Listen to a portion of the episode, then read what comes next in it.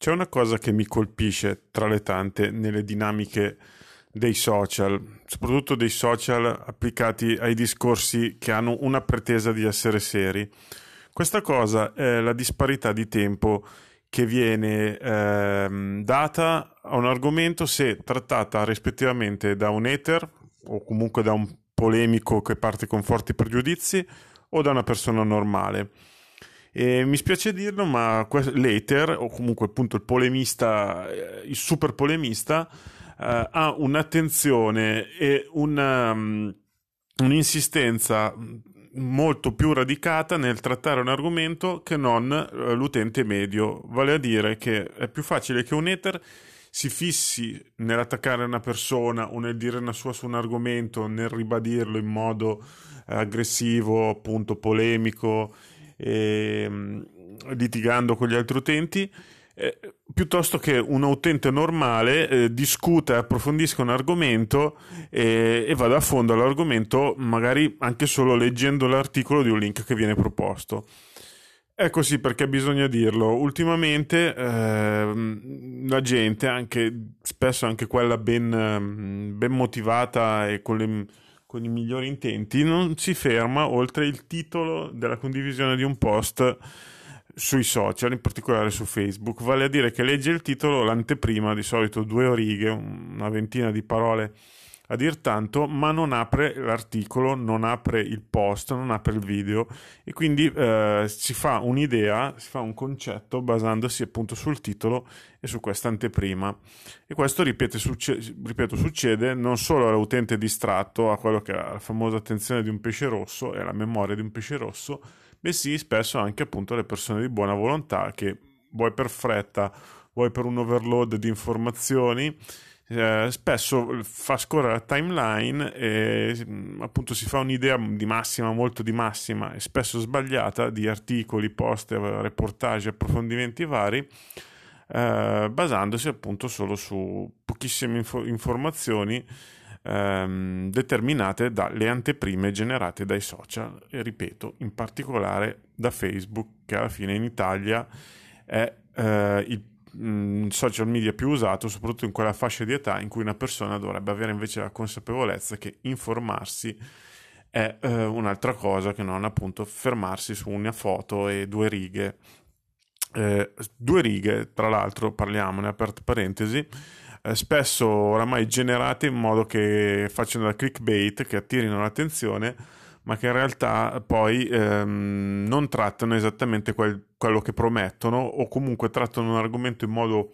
magari anche più serio che non, rispetto al titolo roboante o alle righe di anticipazioni che creano un hype spesso esagerato e solo per attirare appunto l'attenzione dell'utente e null'altro. E questo cosa vuol dire? Questa disparità d'attenzione vuol dire che forse l'odiatore ha una forza maggiore rispetto a chi dovrebbe essere in realtà un buon utente, senza appunto pregiudizi e che non si trova sui social con intento meramente polemico. A pensarlo a tutto viene da dire di sì, viene da rispondere di sì. Questo, tra l'altro, secondo me è dovuto anche a un fatto che ci concentriamo sempre più spesso su discorsi rappresentati da persone e non su concetti. Esempio, tanto per farvi capire, vi ricordate il caso di Balotelli di un paio di settimane fa, fischiato da pochi o tanti tifosi che siano del Verona in quanto di colore, quindi fischi razzisti. Balotelli butta la palla in tribuna, la partita viene sospesa per un paio di minuti, e il giorno seguente si apre dibattito sul razzismo, su se ha fatto bene o ha fatto male Balotelli, sul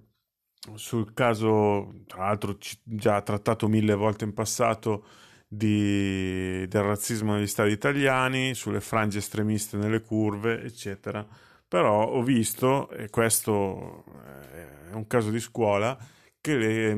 dopo un inizio promettente, diciamo così, le varie discussioni si sono spostate sul Balotelli mi sta sul cazzo, Balotelli mi sta simpatico, con una netta prevalenza del primo caso, devo dire, Balotelli mi sta sul cazzo. Quindi il problema di nuovo si è spostato su un livello estremamente superficiale,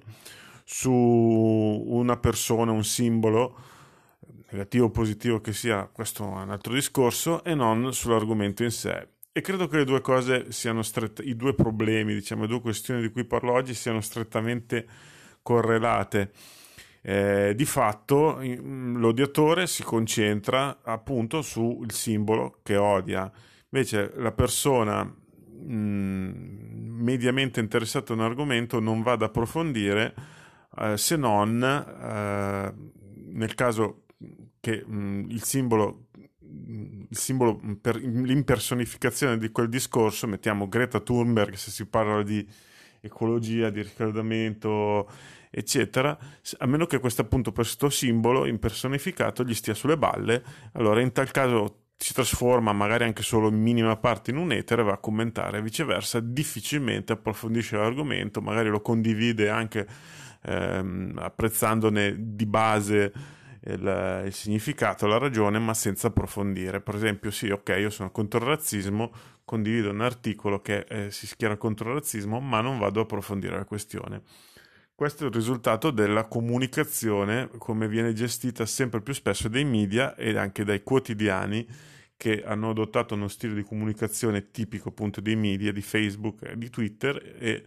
che spingono questa diversificazione di approccio ai contenuti che avvantaggia sempre il polemista e scoraggia invece il ben intenzionato, a cui però, diciamolo, non vanno date molte attenuanti, nel senso che se uno vuole può cambiare atteggiamento e può approfondire, può leggere come fanno in molti, senza soffermarsi necessariamente appunto sul titolo e su un brevissimo sunto offerto dalle anteprime di condivisione sui social appunto. Questa è la tendenza, la vedo anche nei miei campi, la vedo per esempio nel campo della scrittura, dove oramai certe dichiarazioni riguardo per esempio l'editoria, ma prendiamo l'editoria indipendente, il prezzo degli ebook, la lotta tra ebook e carta di cui abbiamo parlato in un altro podcast,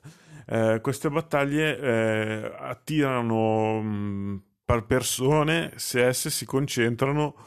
su chi lancia queste discussioni e non tanto sul tema in sé, o meglio il tema